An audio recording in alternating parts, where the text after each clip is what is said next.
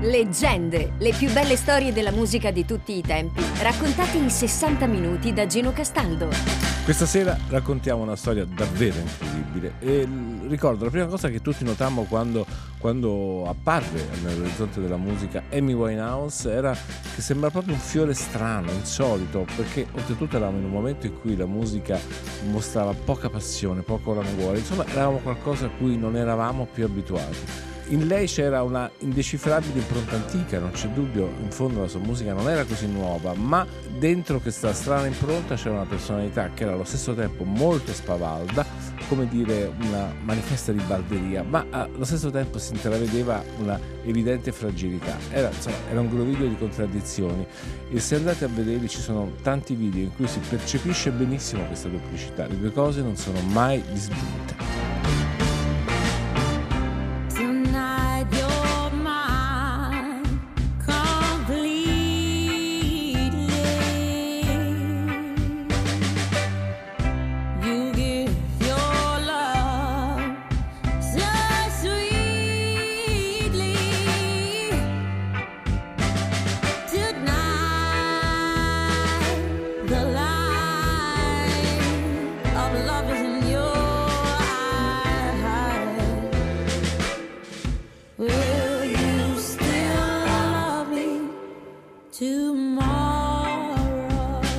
Amy Winehouse aveva un suo modo di cantare che sembrava perfino desueto. Nessuno in quel momento cantava come lei e le nuove cantanti erano come perfette, fin troppo pulite. Amy J. Winehouse nasce in un sobborgo di Londra il 14 settembre del 1983 e nasce da una famiglia modesta, il papà faceva il tassista, la mamma la farmacista e lei però è scatenata a 10 anni, già fa parte di un gruppo rap che poi lei definisce una versione bianca ed ebrea delle Salt and.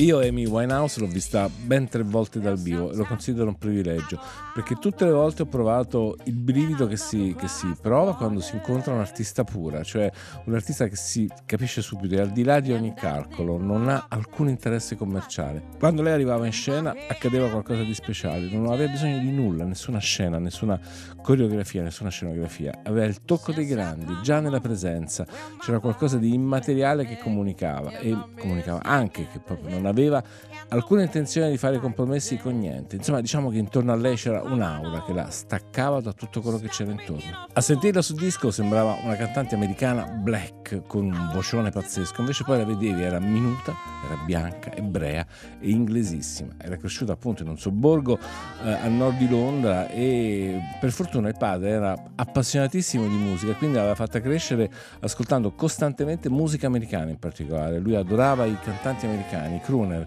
quindi faceva sentire alla piccola Amy quasi in modo ossessivo Frank Sinatra, Tony Bennett. Era veramente una specie di apprendistato e quindi non è un caso che il suo primo disco poi si intitolerà Frank, in cui c'è certamente il gioco di parole tra Frank come dire sincerità, sincero, ma anche sicuramente un riferimento a Frank Sinatra. Fly me to the moon, let me play among the stars, and let me see what spring is like on a Jupiter and Mars.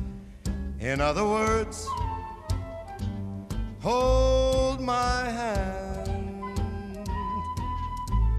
In other words, baby, kiss me. E questo è Leggende, Rai Radio 2, stiamo raccontando questa sera la incredibile storia di Amy Winehouse, la quale, come dicevamo, adorava Sinatra e sicuramente di lui apprezzava molto due cose. Uno che era eh, un campione del controllo, cosiddetto, dell'understatement, lui aveva una voce perfetta, era perfetto, ma allo stesso tempo fu il primo cantante che aveva dichiaratamente qualcosa di seduttivo eh, oltre il team, era proprio l'intenzione. E questa seduzione, vale la pena ricordarlo, fu possibile grazie a una rivoluzione tecnica di cui si parla poco, ma in realtà è fondamentale, il microfono. Noi lo diamo per scontato, tutti abbiamo, anche io in questo momento, tutti abbiamo un microfono, ma dovete pensare che c'è stato un momento in cui il microfono non c'era e l'invenzione del microfono ha totalmente cambiato il modo di cantare della nostra cultura musicale moderna. Prima che ci fosse, è per questo che i cantanti dovevano urlare. Se voi pensate al canto lirico,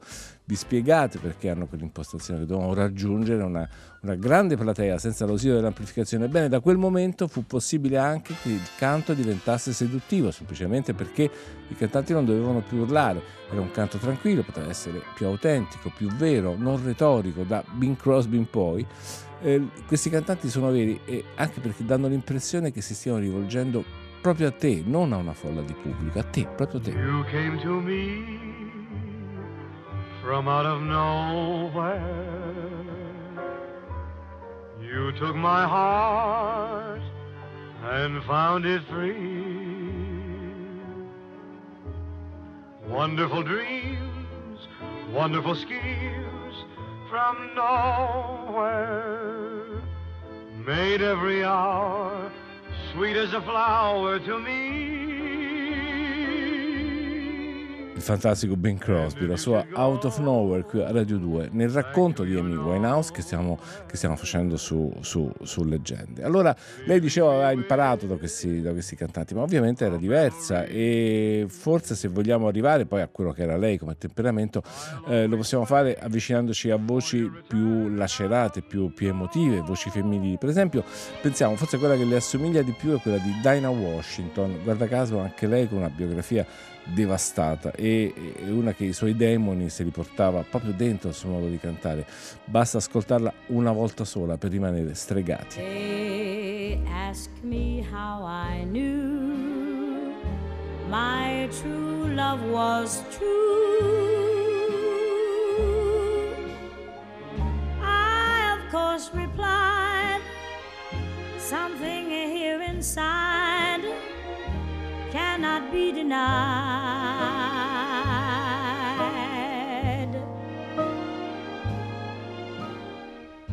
They said someday you'll find all who love are blind.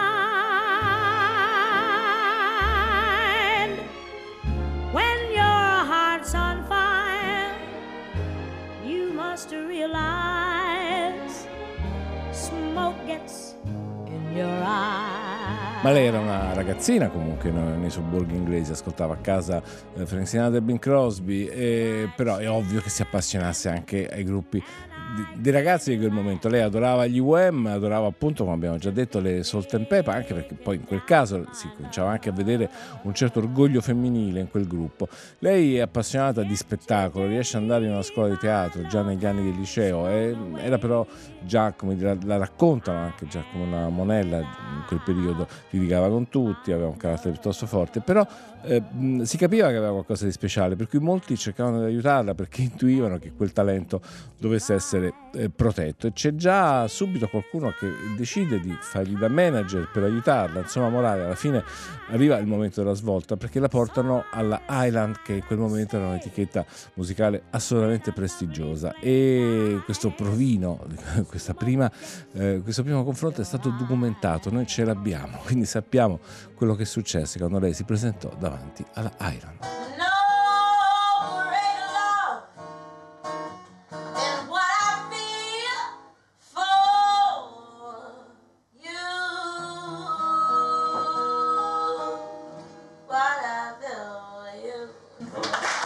Questo è il provino, il primo provino di Amy Winehouse all'Island. È la storia che stiamo raccontando questa sera a Leggende su Radio 2, quella di Amy Winehouse. Dicevo, cominciano a crederci, mettono su una band, l'aiutano e uno di quelli che comincia subito a credere in lei è un personaggio televisivo piuttosto importante, Jules Holland, ha un programma molto seguito. Lei, eh, lui decide che vuole scommettere su questa strana, giovane, ancora timida in quel momento, anzi come diciamo all'inizio, timida e spavalda allo stesso tempo.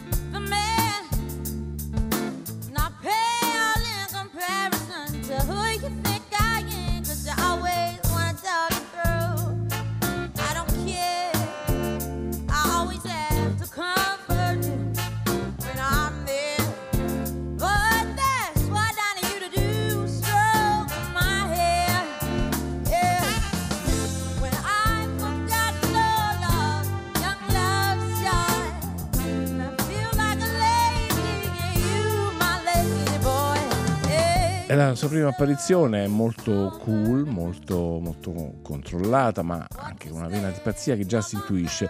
Molto gezzata, devo dire. Lei poi nel corso del tempo tornò molto, molte volte da Jules Holland perché era riconoscente, proprio perché lui aveva subito creduto su di lei. Ma già da queste prime immagini si comprende che eh, il talento sbalorditivo, ma ha un temperamento anarchico. Lei si vede, va dove vuole e proprio come se rivendicasse ogni volta che canta un senso di libertà totale e avviene in un momento in cui il valore dell'immagine è spinto, esasperato, a lei proprio non gliene importa niente, si vede, è solo voce, niente personaggio. I couldn't resist him. His eyes were like yours. His hair was exactly the shade of brown. He's just not as tall, but I couldn't tell. Was dark and I was lying down. You are everything. He means nothing to me. I can't even remember his name.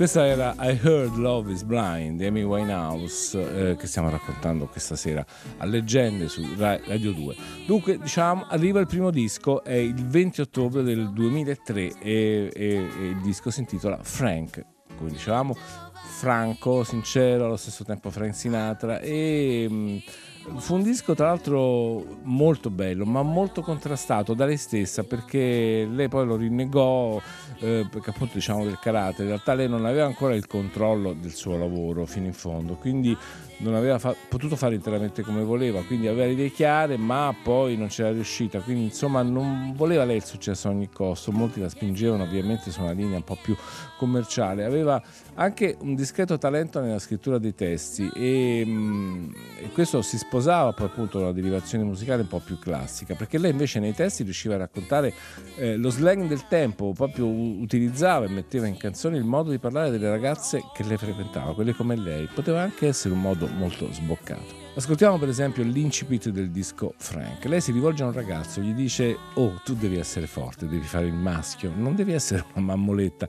insomma, devi essere più forte di me, stronger than me. E qui inizia la storia ufficiale di Amy Winehouse. Just to be stronger than me.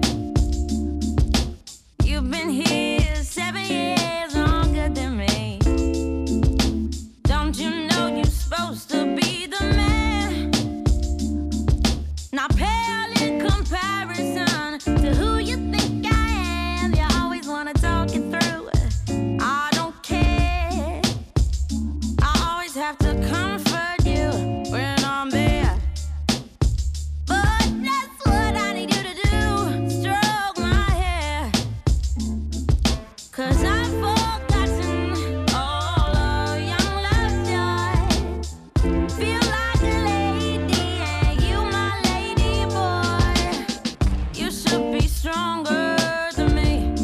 Radio 2 Leggende, la storia di Amy Winehouse, questo era il suo debutto ufficiale. Stronger Than Me si sentono ascendenze jazz e anzi a questo proposito nel disco c'è una storia fantastica che non possono raccontarvi, riguarda il pezzo che si intitola Moody's Mood for Love. È una storia che inizia decenni prima, negli anni 30, quando Louis Armstrong incide uno dei suoi capolavori, un magnifico pezzo che si intitola I'm on the Mood for Love.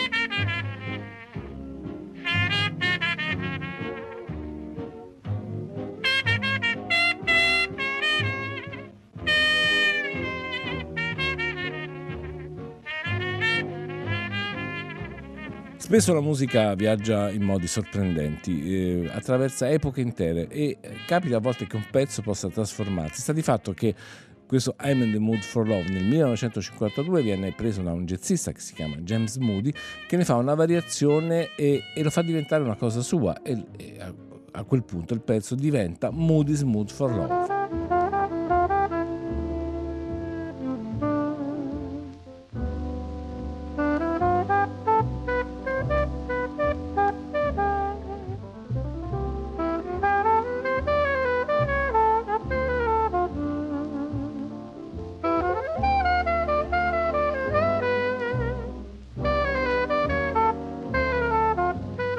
Questo è già il pezzo di Amy, che di fatto quindi è una cover con tanto di virtuosismi jazz, ma pensate su una base di una batteria dub. There I go, there I go, there I go, there I go. Pretty baby, you are the soul, snaps my control. Such a funny thing,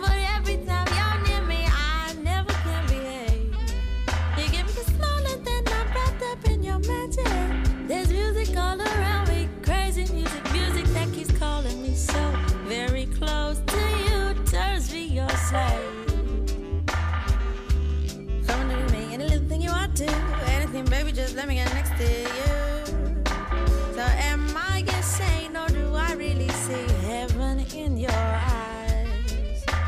Bright as stars that shine up above you in the clear blue skies. How about you just can't live my life without you, baby? Come here,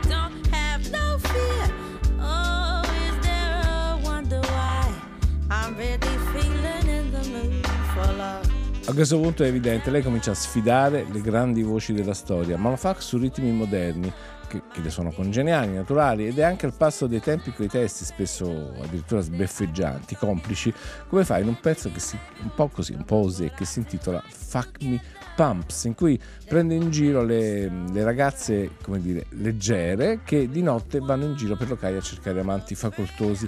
Il titolo si riferisce proprio a un tipo di scarpe chiamate così, eh, lei poi disse una volta che che, che, che, lei indossava queste scarpe, quindi la sua l'ha presa in giro, ma molto molto benevola. Fuck me pumps. When you walk in the bar and you're dressed like a star, rocking your F me pumps.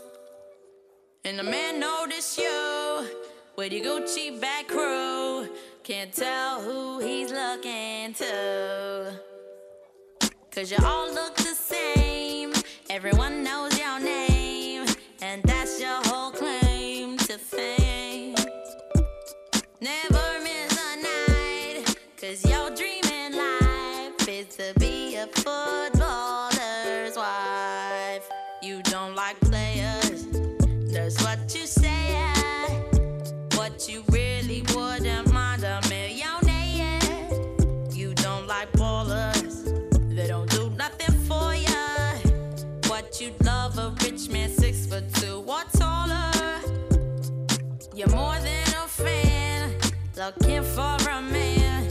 What you end up with one night stands.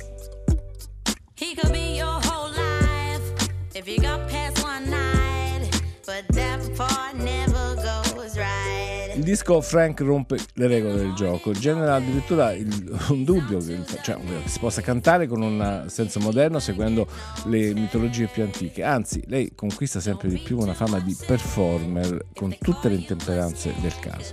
Ma lei, e questo è una, una cosa costante in tutta la sua purtroppo brevissima storia, lei alterna un, un senso caustico di ironia eh, a un temperamento che sostanzialmente è drammatico. In questo lei proprio è, ce l'ha naturalmente, è come se avesse un pathos naturale che, che, viene fuori in ogni interpretazione, che crea un effetto come di attesa, di, di sospensione. Um, è come se noi non sapessimo mai quello che sta per succedere, nota dopo nota. È esattamente quello che ho provato tutte le volte che l'ho vista dal vivo. Ero presissimo, tutti erano presi, come ipnotizzati, perché ti dava proprio questo senso di cosa succederà. Poi magari non succedeva nulla, ma l'importante era proprio questa tensione continua. Downstairs.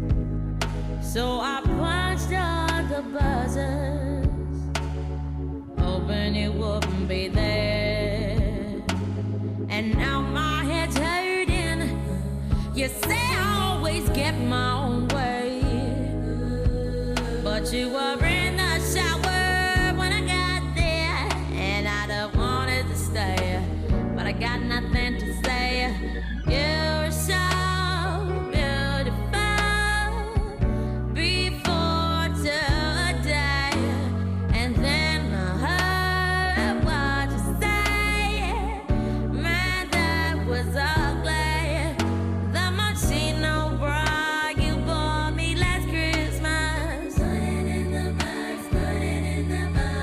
Radio 2 Leggende, la storia di Amy Winehouse e questa era Take the Box.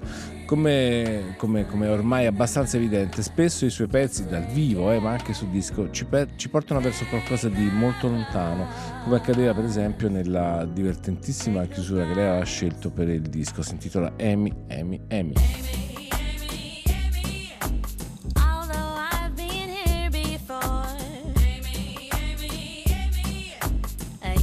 Too hard to ignore. Masculine, you spin a spell. I think you'd wear me well. Where's my moral parallel? Questa forma del anche questa è antica e moderna, alla fine è una formula classica della black music. Se pensate bene, ci ricorda in modo incredibile un famosissimo pezzo inciso a suo tempo da Ray Charles. You say. Hit the road, Jack, and don't you come back no more, no more, no more, no more. Hit the road, Jack, and don't you come back no more. Oh woman, oh woman, don't treat me so mean. You're the meanest old woman that I've ever seen. I guess if you say so, I'll have to pack my things and go.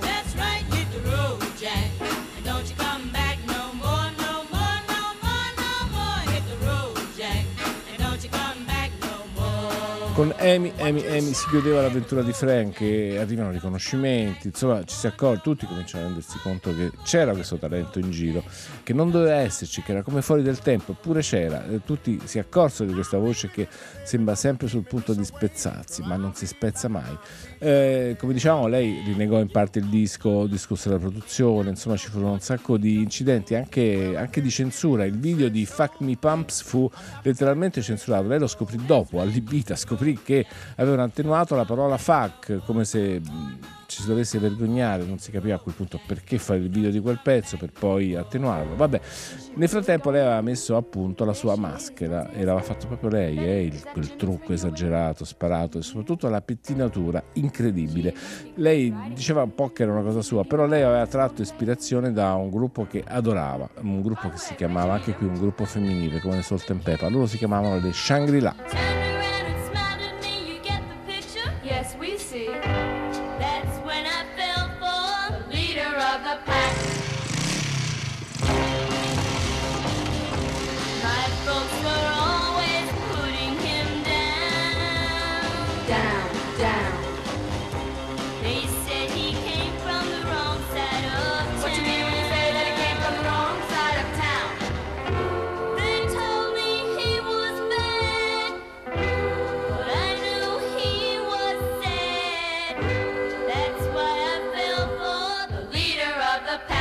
Erano le Shangri-La, le Leader of the Pack del pezzo, uno dei gruppi che, che più ha ispirato Amy Winehouse, anche se ascoltarle non si direbbe, ma era così. Ehm, nel frattempo lei era Amy Winehouse, quindi ah, comincia ad avere successo, ma, ma, ma, si blocca, entra in crisi, come se non avesse voglia di fare un beniamato nulla, anche se quello era stato il suo sogno, insomma lei era arrivata a fare il lavoro che voleva, alla vita che faceva, ma una volta che c'era arrivata stava a bere tutto il giorno, giocava a biliardo, sentiva musica nel jukebox, appunto, sentiva le Shangri-La in continuazione, un po' ossessionata, insomma, beveva come una matta e ascoltava musica. Insomma, se andate a vedere i video di queste Shangri-La, lì per esempio vedete in alcuni ci sono delle pettinature esagerate, un po' come quella che lei poi mette a punto, ma lei comunque questa è la cosa importante, lei è totalmente diversa da tutte le altre cantanti dell'epoca. Ascoltate per esempio come reinventa un pezzo dei Beatles. Close your eyes and I'll kiss you.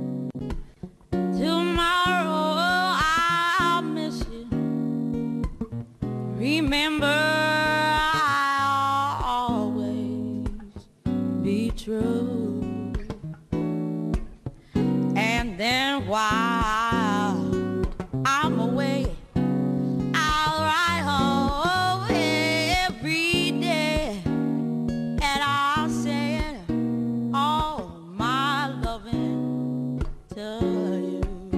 All My Lovin' eh, ri- reinventata letteralmente da Amy Winehouse come faceva sempre con le tante cover che lei ha lasciato oltre quei, quei suoi due unici dischi ufficiali anzi diciamo che era un po' una specialista delle cover, si divertiva molto, riesce a farlo, infatti va dai Beatles come abbiamo appena ascoltato fino a dei pezzi jazz monumentali che nessuno aveva avuto neanche il coraggio di toccare. Un esempio classico è Round Midnight che era un pezzo di autentico genio, un pezzo di pianoforte firmato da Thelonious Monk, era un pezzo spigoloso, geniale, una pietra fondamentale del jazz moderno, eh, ma che non, non, non facilissima da cantare, tutt'altro, era un tema enigmatico, strano appunto che raccontava, come dire, un giro intorno alla mezzanotte.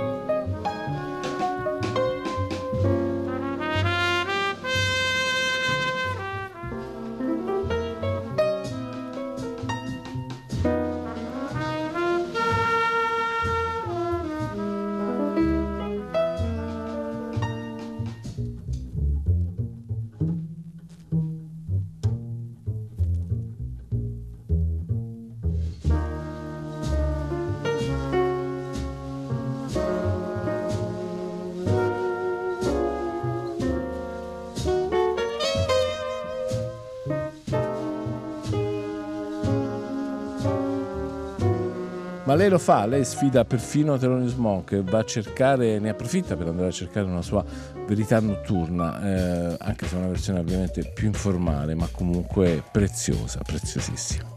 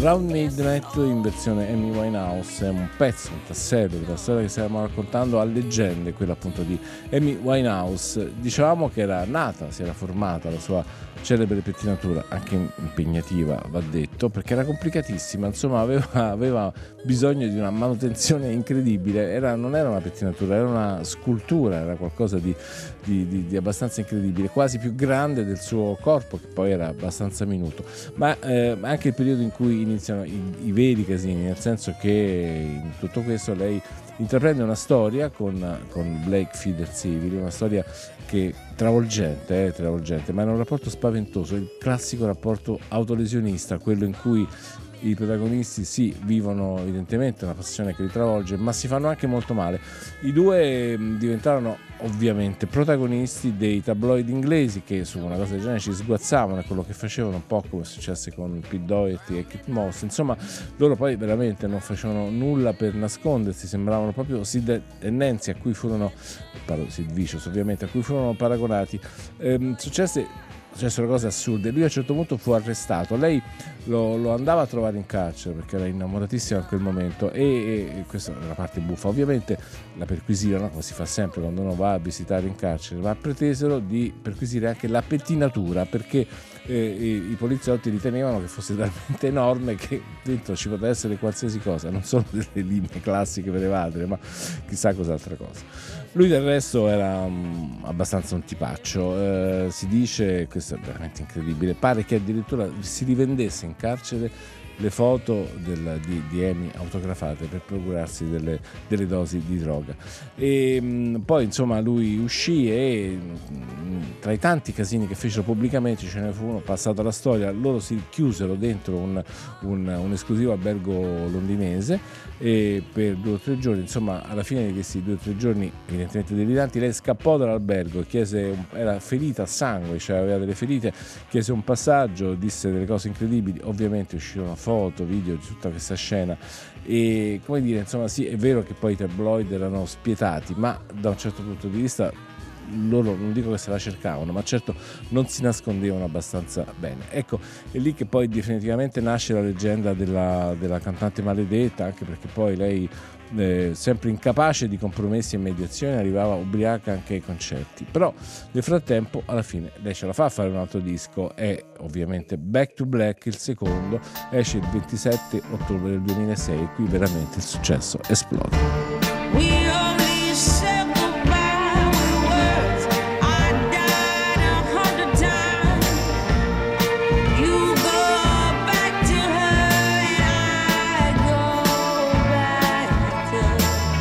Allo stesso tempo continua a fare quelle straordinarie cover di cui è diventata maestra che mm, nascono come bonus track o altro, cose lasciate lì da parte. In mezzo ci, ci, finisce anche la versione di un pezzo di Sam Cooke, altro caso incredibile della storia della musica. Fu un gigante, veramente un precursore che morì giovanissimo, ucciso nel 1964 da tre colpi di pistola che furono sparati da una donna che poi dopo sostiene di essere stata aggredita, ma le circostanze esatte eh, di, questo, di questo omicidio non furono mai chiarite chiarite. Eh, Sam Cooke fu il primo idolo nero a diventare in assoluto un idolo eh, adolescenziale in generale, eh, scuotendo anche le, dire, le, ragazzine bianche. Fu un primo grande, grande crossover tra la musica nera e quella bianca, quella, quella americana. E mh, mm, ascoltiamo da questo, da questo, da questo fantastico uh, autore una, una canzone che si chiama You Send Me. Now I find myself wanting to marry. And take you home. Whoa, whoa. Questa era You Send Me Sam Cooke, giusto per assaporare un po' quello che era la sua voce, ma quello che ci interessa in, questa, in questo racconto che stiamo facendo è quello che, eh, quello che faceva Amy Winehouse. E lei in mezzo al repertorio, anche lì brevissimo, perché lui morì molto giovane, ma insomma aveva già infilato molti molti successi, lei sceglie una canzone fantastica eh, e si intitola Cupid.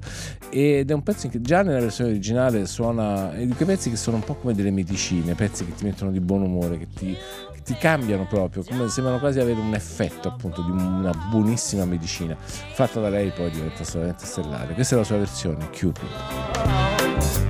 Straight to my lover's heart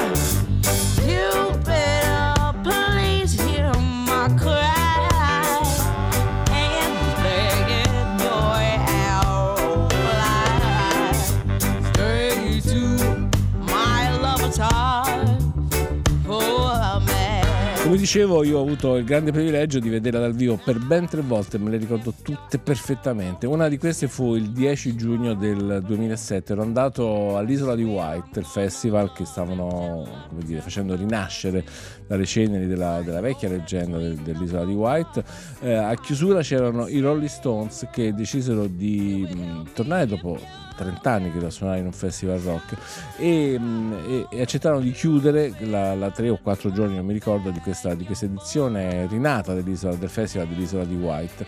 Portarono in scena proprio perché era il finale tutto il loro apparato, era proprio il, loro, il concerto che stavano portando in giro, quindi era una cosa enorme, con scene eccetera, e a sorpresa al momento di cantare Into Proud to Bag invitarono una bellissima originale ragazza che si chiamava Amy Winehouse e lei duettò a testa alta con Mick Jagger.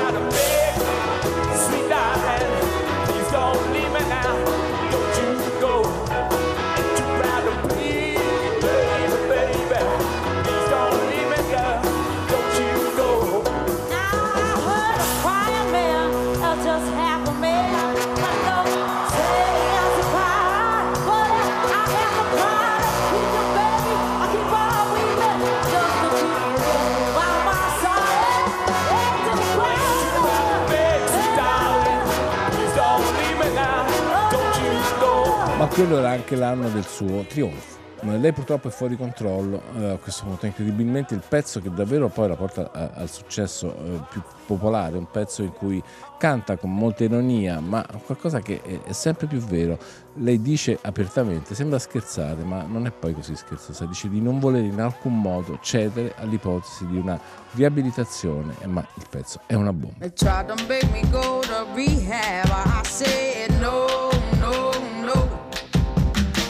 Yes, I've been black, but when I come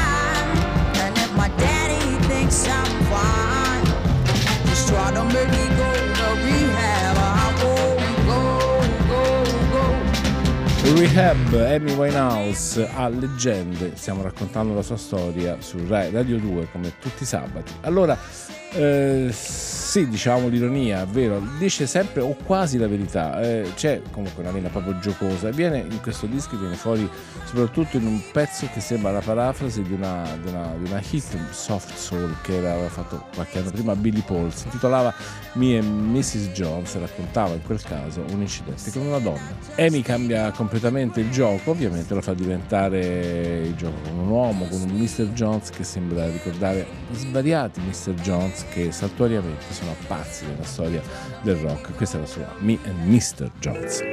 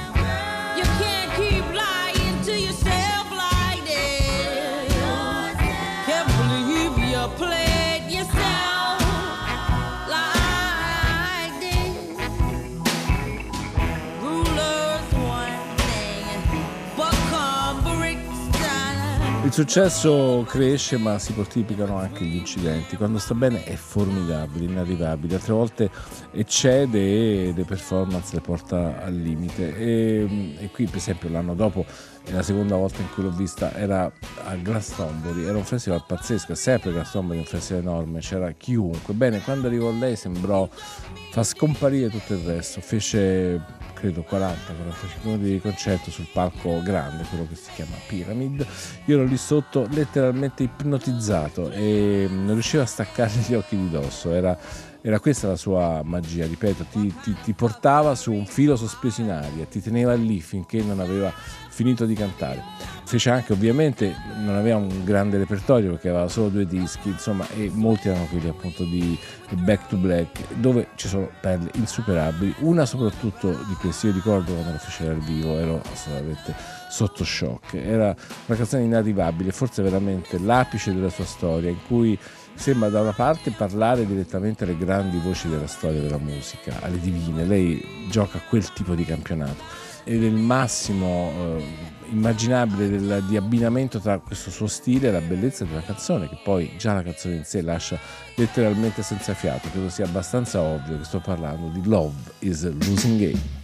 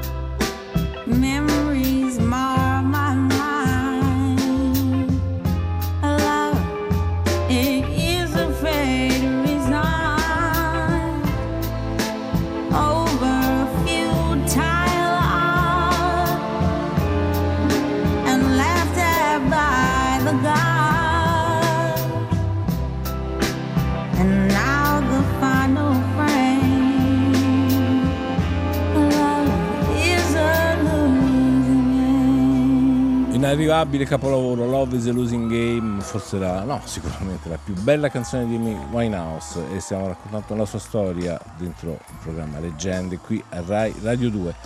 E di questo pezzo esiste anche una sgangheratissima registrazione di una, di una volta in cui capitò e non c'è una documentazione vera e propria, c'è qualcosa catturato da, dal pubblico. Lei capitò in un concerto di Prince e, e Prince le, le, le, rese omaggio appunto intonando Love is a Losing Game. Lei la canta e dopo si sente parte un solo di chitarra di Prince che va e comincia a volare. Questo ripeto purtroppo c'è una traccia sgangherata ma è un documento che non possiamo almeno per qualche secondo non ascoltare.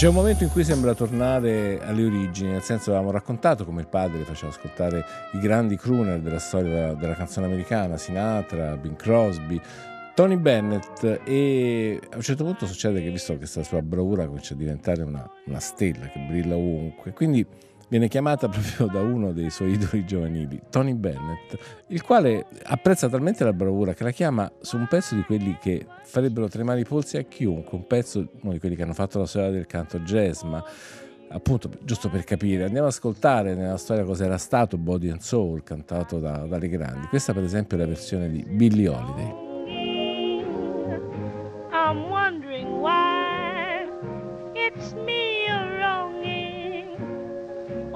Oh,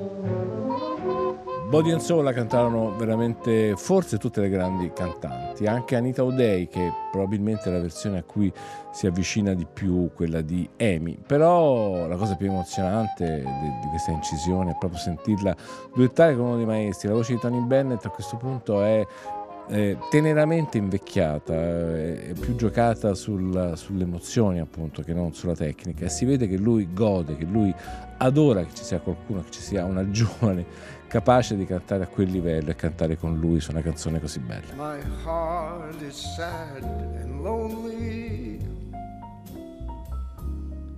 For you I sigh. For you, dear, only. Why haven't you seen it? I'm all for you, body and soul. I spend my days in a hunger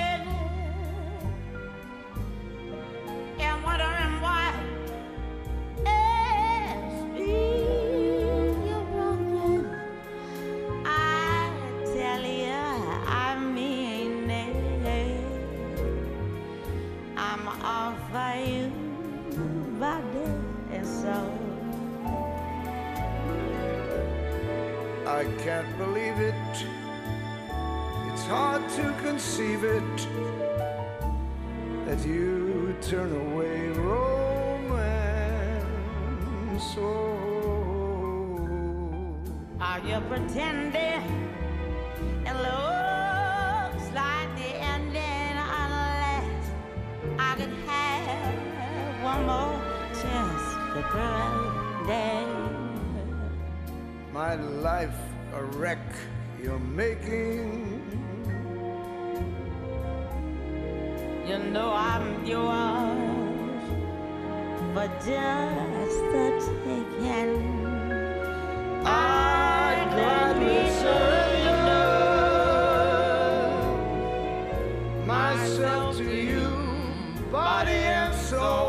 Siamo su Rai Radio 2 e stiamo raccontando la storia appunto di Amy Winehouse.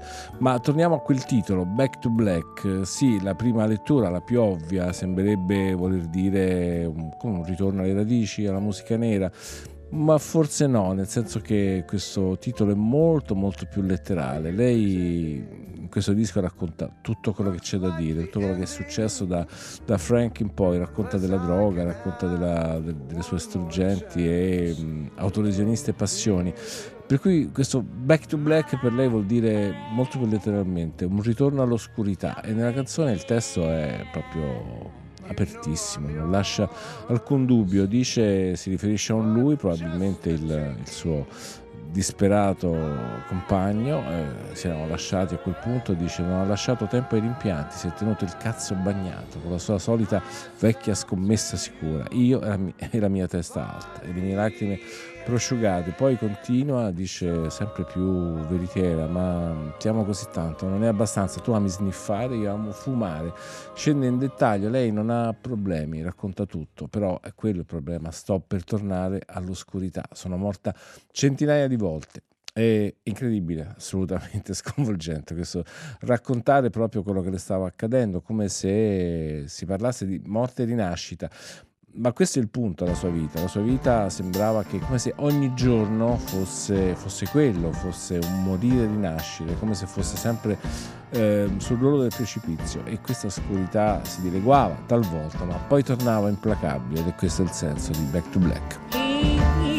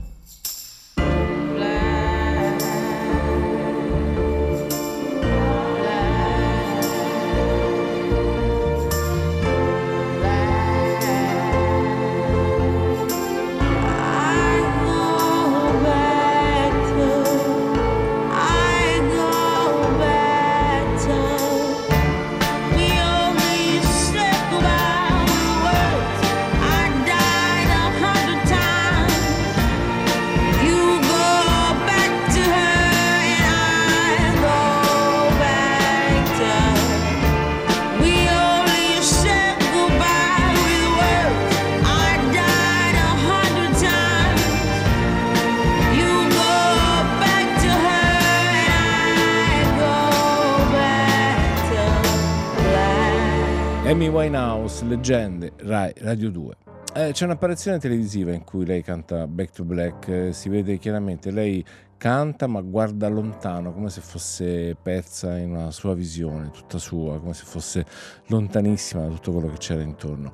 Eh, insomma, col passare del tempo il disagio aumenta. Succedono cose anche che fanno un po' sorridere. Perfino i Rolling Stones, dico i Rolling Stones, eh, le mandano messaggi di solidarietà, le dicono stai attenta, cioè le chiedono di fare la brava. Ripeto, lo fanno Jagger e Keith Richard, sembra assurdo, eppure erano un po' come erano molto affezionati a lei no? e, e, cominciarono ad aver paura come, come, succedeva a molti in quel periodo.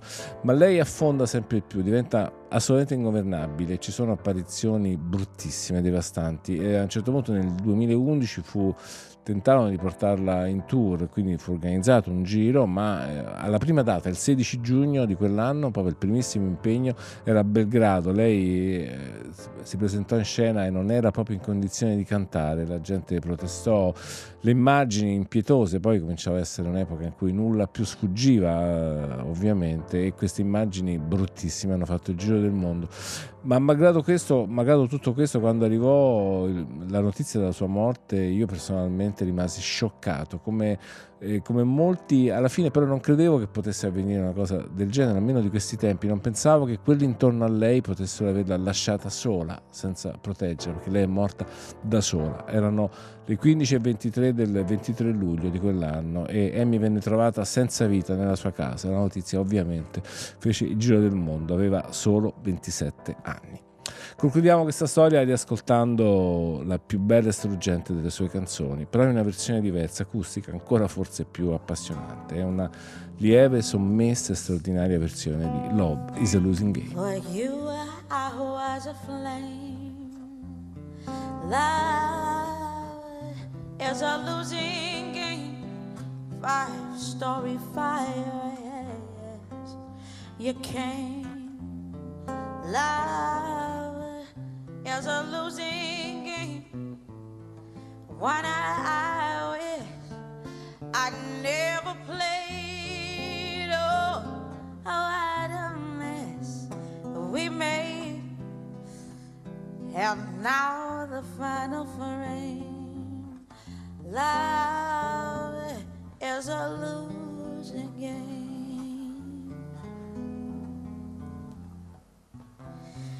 Played out by the band. Love is a losing hand. It, it was more than I could stand. Love is a losing hand self-professed, profound, the tips way you're a gambling man, love is a losing hand.